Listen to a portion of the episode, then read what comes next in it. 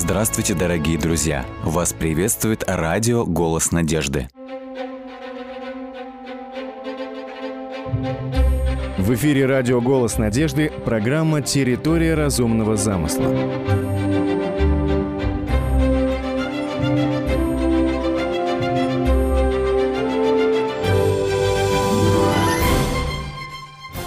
Сергей Булгаков в своем произведении «Свет не вечерний» писал «Мне шел 24-й год, но уже почти 10 лет в душе моей вера была подорвана после бурных кризисов и сомнений, в ней воцарилась религиозная пустота.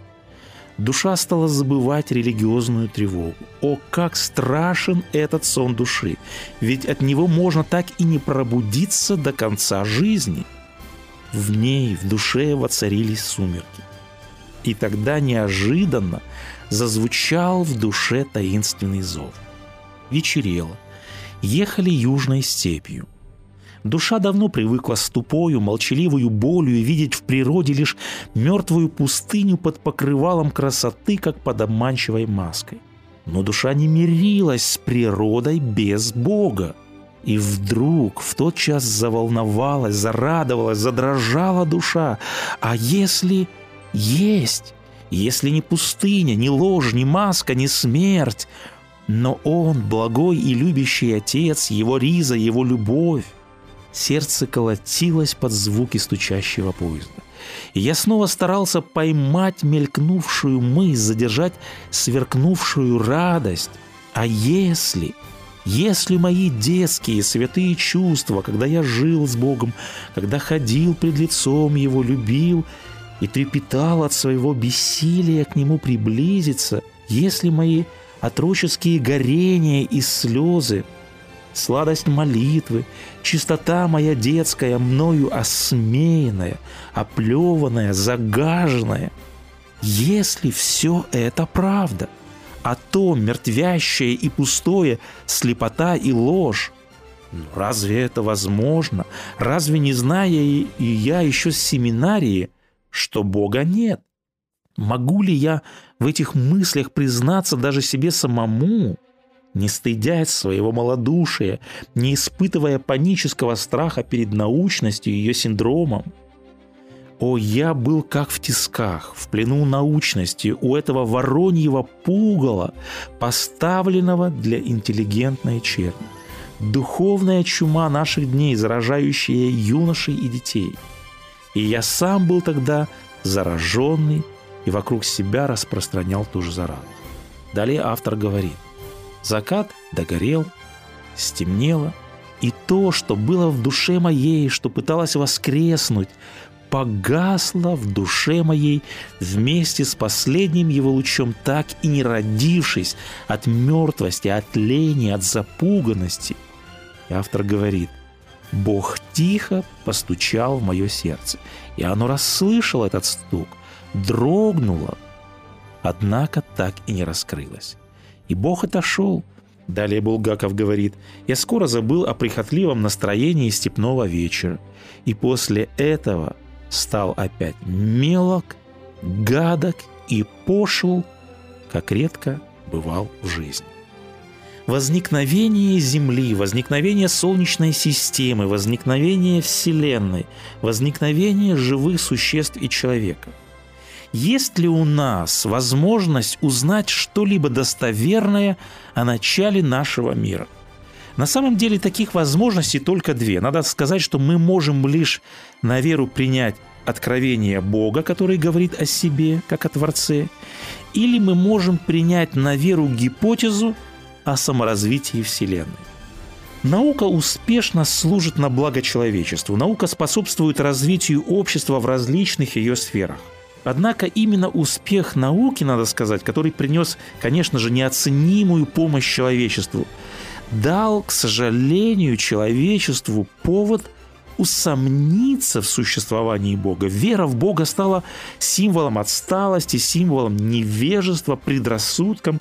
Мы знаем из школьных учебников, что теория эволюции сегодня, в общем-то, распространена в мировоззрении многих людей. И эта теория исключает Творца из объяснения о происхождении мира. Может ли наука дать нам безоговорочный ответ о происхождении Вселенной? История науки показывает, что между признанными научными идеями и истиной может лежать огромная пропасть. Существует великое множество объективных фактов, которые доказывают существование разумного замысла и существование Творца. Сегодня принято сомневаться почти во всем. Однако нам приходится сталкиваться с реальностью – которая внушает нам уважение. Тот, кто ищет истину, обязательно ее находит. Блес Паскаль однажды говорил, «Открыто являясь тем, кто ищет Бога всем сердцем, и скрываясь от тех, кто всем сердцем бежит от Него, Бог таким образом регулирует человеческое знание о себе. Бог дает знаки, видимые для ищущих Его и невидимые для равнодушных к Нему – тем, кто хочет видеть, говорит Паскаль, Бог достаточно дает света. Однако тем, кто не хочет видеть, Господь дает достаточно тьмы. Давайте будем вместе искать эту истину и будем вглядываться в реальность, которая нас окружает. Давайте прежде всего поговорим о продуманной системе безопасности Вселенной. Насколько велика наша Вселенная – Находясь на Земле, мы вряд ли себе можем представить реальные размеры Вселенной. Планета Земля – это часть Солнечной системы, как нам известно. Солнце находится от нас на расстоянии в 150 миллионов километров. Такие цифры просто трудно себе представить, на какой бы огромной ни казалась нам Солнечная система, она является лишь частью галактики Млечный Путь, в которую входит примерно 100 миллиардов звезд. И наше Солнце по сравнению со многими из этих звезд – это всего лишь пылинка. Однако и галактика Млечный Путь – это лишь одна галактика из неисчислимого множества галактик во всей Вселенной. Согласно последним подсчетам, галактик существует около 300 миллиардов. Такое величие, такой масштаб Вселенной потрясает человеческий разум, он ошеломляет и даже пугает. Расстояния во Вселенной, как мы знаем, настолько велики, что их невозможно измерять в километрах. Немецкий математик и астроном Фридрих Вильгельм Бессель придумал для этого новую единицу измерения световой год. Американский астроном Джордж Гринштейн, исследуя Вселенную, записал «Огромность и пустынность космоса просто непостижимо. Но именно в этих исполинских размерах и заключается наша безопасность.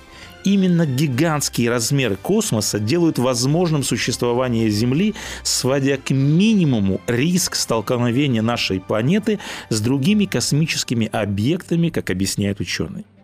Если бы расстояние между звездами было бы хотя бы раз в 10 меньше, вполне возможно, что какая-нибудь звезда подошла бы к нашей Солнечной системе настолько близко, что нарушила бы орбиты планет, а значит могла бы угрожать жизни на Земле. Удивительное равновесие, целесообразность наблюдается не только в масштабах Вселенной. Давайте посмотрим на удивительный баланс планет непосредственно в Солнечной системе. В Солнечную систему входят 9 планет, их спутники, а также тысячи астероидов и миллиарды комет. Что заставляет планеты, астероиды, планеты следовать строго по своим орбитам вокруг Солнца, не приближаясь к Солнцу и не удаляясь настолько, чтобы выйти за пределы Солнечной системы. Вот здесь действует равновесие и баланс двух сил – во-первых, это центробежная сила планет и сила тяготения центрального тела Солнечной системы. Если бы планеты двигались с чуть меньшей скоростью, они бы упали на Солнце. И наоборот, если бы скорость была чуть больше, планеты Солнечной системы улетели бы прочь от Солнца. К тому же планеты Солнечной системы удерживаются на орбите благодаря разной массе и разному расстоянию до Солнца и разным орбитальным скоростям. Чем ближе планета расположена к Солнцу, тем быстрее она движется по своей орбите. Сила притяжения Солнца. Сила притяжения Солнца столь велика, что она удерживает на постоянных орбитах планеты, кометы, метеориты даже за пределами планеты Плутон. Сила притяжения между Землей и Солнцем достигает поразительного напряжения. Вдумайтесь в эту цифру. Сила напряжения между Землей и Солнцем более чем 3 миллиона 600 тысяч тонн. Эта сила настолько огромна, что она сломала бы стальной стержень диаметром более 4500 километров. Нам трудно представить, как может действовать такая сила в космическом пространстве. Однако обратите внимание, это словно невидимый трос, который прочно удерживает планеты на своих орбитах вокруг Солнца и не позволяет сорваться и улететь в глубины космоса. И несмотря на это, маленький воробей со щебетом может лететь сквозь этот невидимый трос с величайшей легкостью. Сила тяготения между Солнцем и Землей выверена с изумительной точностью. Если бы сила тяготения оказалась чуть меньше, не было бы галактик, которые были бы пригодны к жизни. И если бы сила тяготения была чуть больше, они бы просто разрушились. Однако 9 планет Солнечной системы и 31 их спутник находятся в состоянии совершенного равновесия. Когда мы говорим с вами о тонкой настройке Вселенной, давайте посмотрим также и на главное тело Солнечной системы – Солнце. Солнце излучает энергию невероятной силы.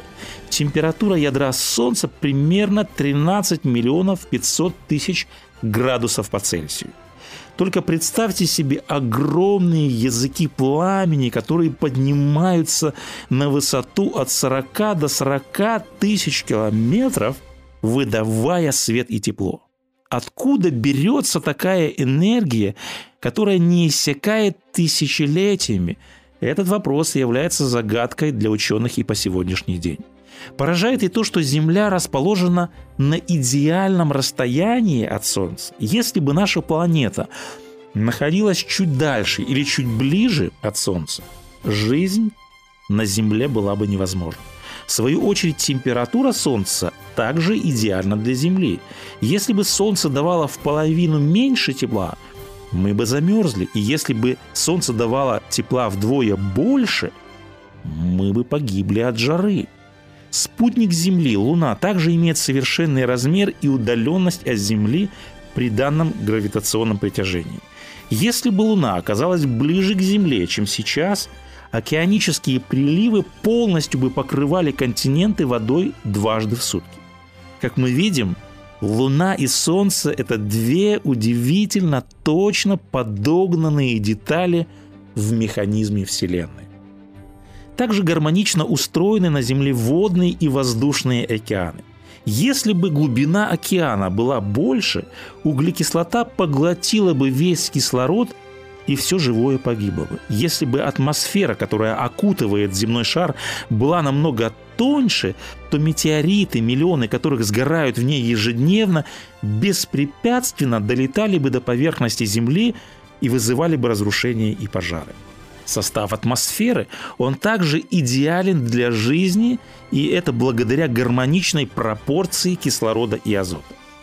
Наклон земной оси по отношению к орбите равен 23 градусам. В результате этого происходит смена времен года. И вот изменение наклона оси на несколько градусов вызывало бы оледенение некоторых континентов. Не случайны также значения силы гравитации и электромагнетизма. Изменение электромагнитной силы в пределах всего лишь каких-то небольших процентов могло бы повлечь за собой бы огромную катастрофу. По словам физика Яна Барбоура, космос, похоже, балансирует на лезвие ножа. Итак, Вселенная представляет собой точно настроенный механизм, который обеспечивает ее существование. Как будто кто-то специально отрегулировал ее так, чтобы в ней могла существовать жизнь. Научный сотрудник Российского государственного университета Алексей Григорьев говорит, никакой инженер не построит систему, в которой бы, как во Вселенной, сохранился удивительный баланс планет, который не давал бы человечеству сгореть или замерзнуть? А не удивляют ли физические константы, которые задают устройство нашего мира? Гравитационное, магнитное и многие другие.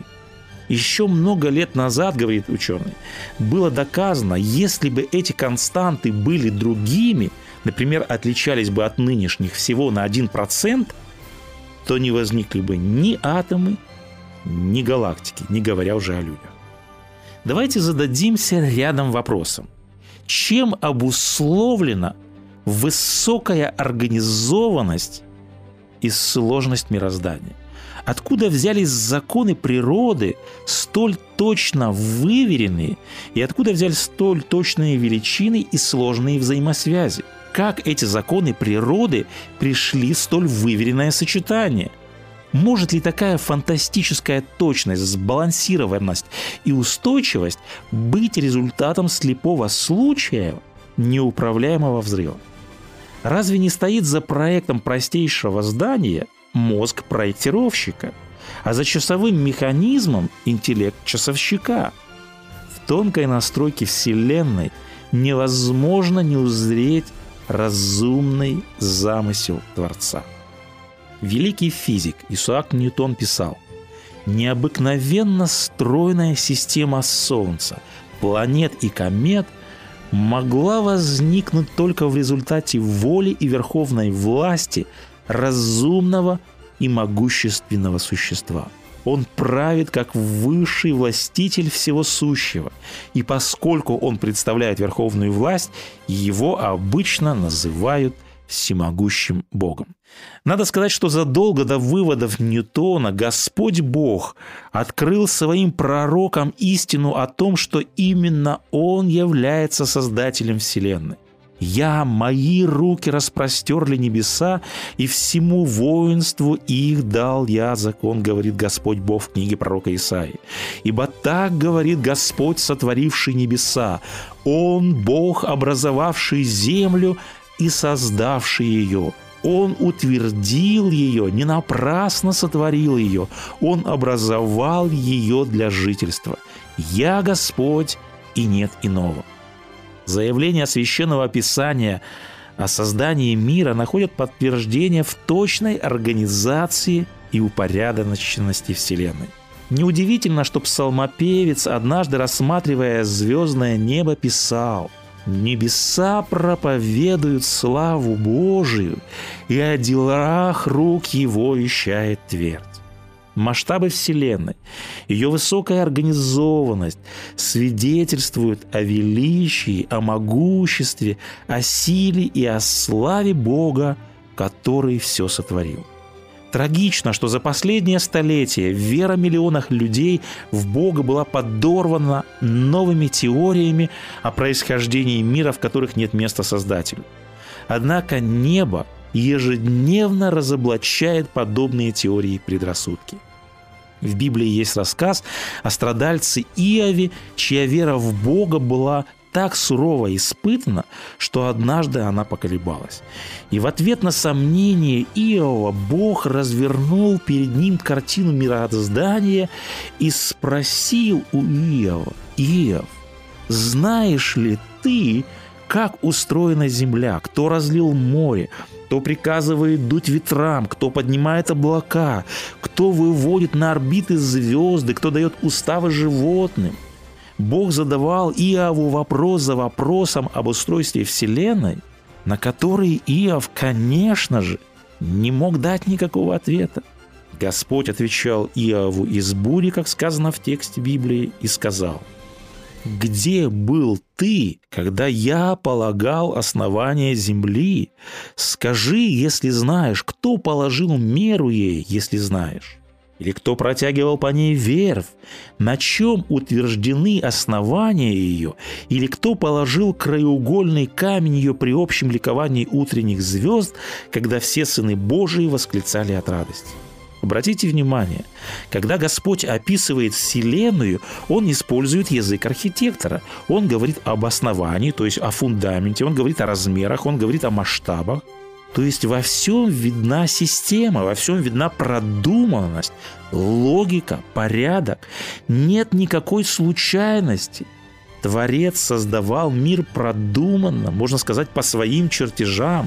В библейском тексте сказано, Он сотворил землю силою своей, утвердил вселенную мудростью своей и разумом своим распростер небеса. Мы находим множество доказательств того, что во Вселенной присутствует разумный замысел, который положил начало всему сущему. Он сотворил землю силою своей, утвердил вселенную мудростью своей и разумом своим распростер небеса.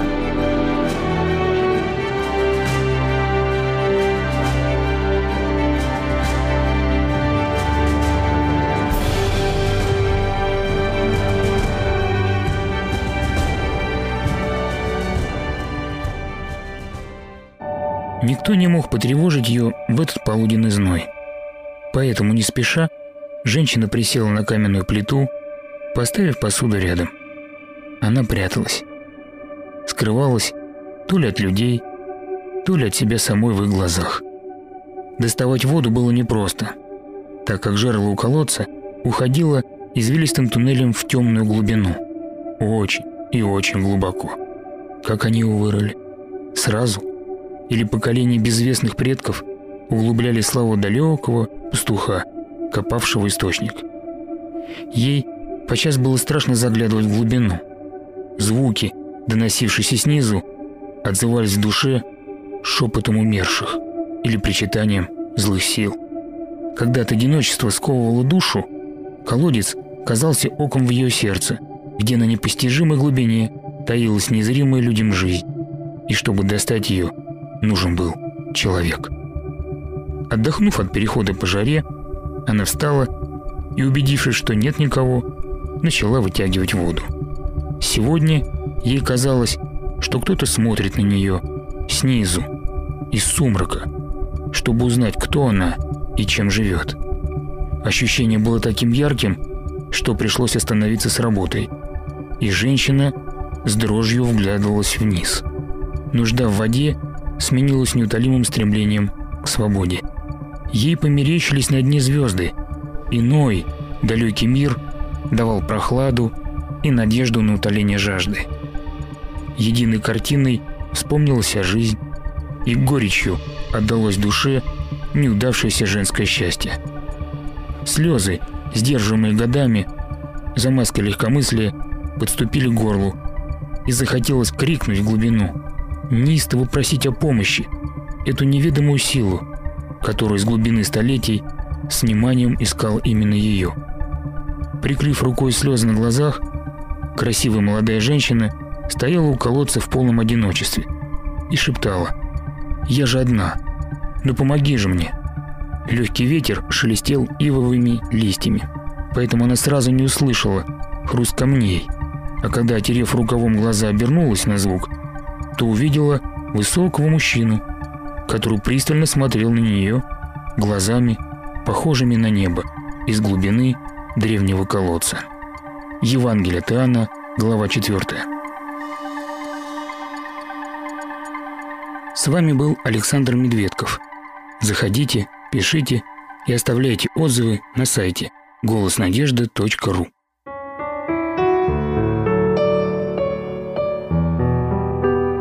Да не отходит сия книга закона от уст твоих, но поучайся в ней день и ночь, дабы в точности исполнять все, что в ней написано. Тогда ты будешь успешен в путях твоих и будешь поступать благоразумно. Книга Иисуса Новина, 1 глава, 8 стих. Дорогие друзья, вы можете оставить свои сообщения через WhatsApp и Viber по номеру плюс 7 915 688 7601 или позвонить нам на бесплатную линию, которая работает на территории Российской Федерации. Номер 8 800 100 ровно 1844. 8 800 100 ровно 1844.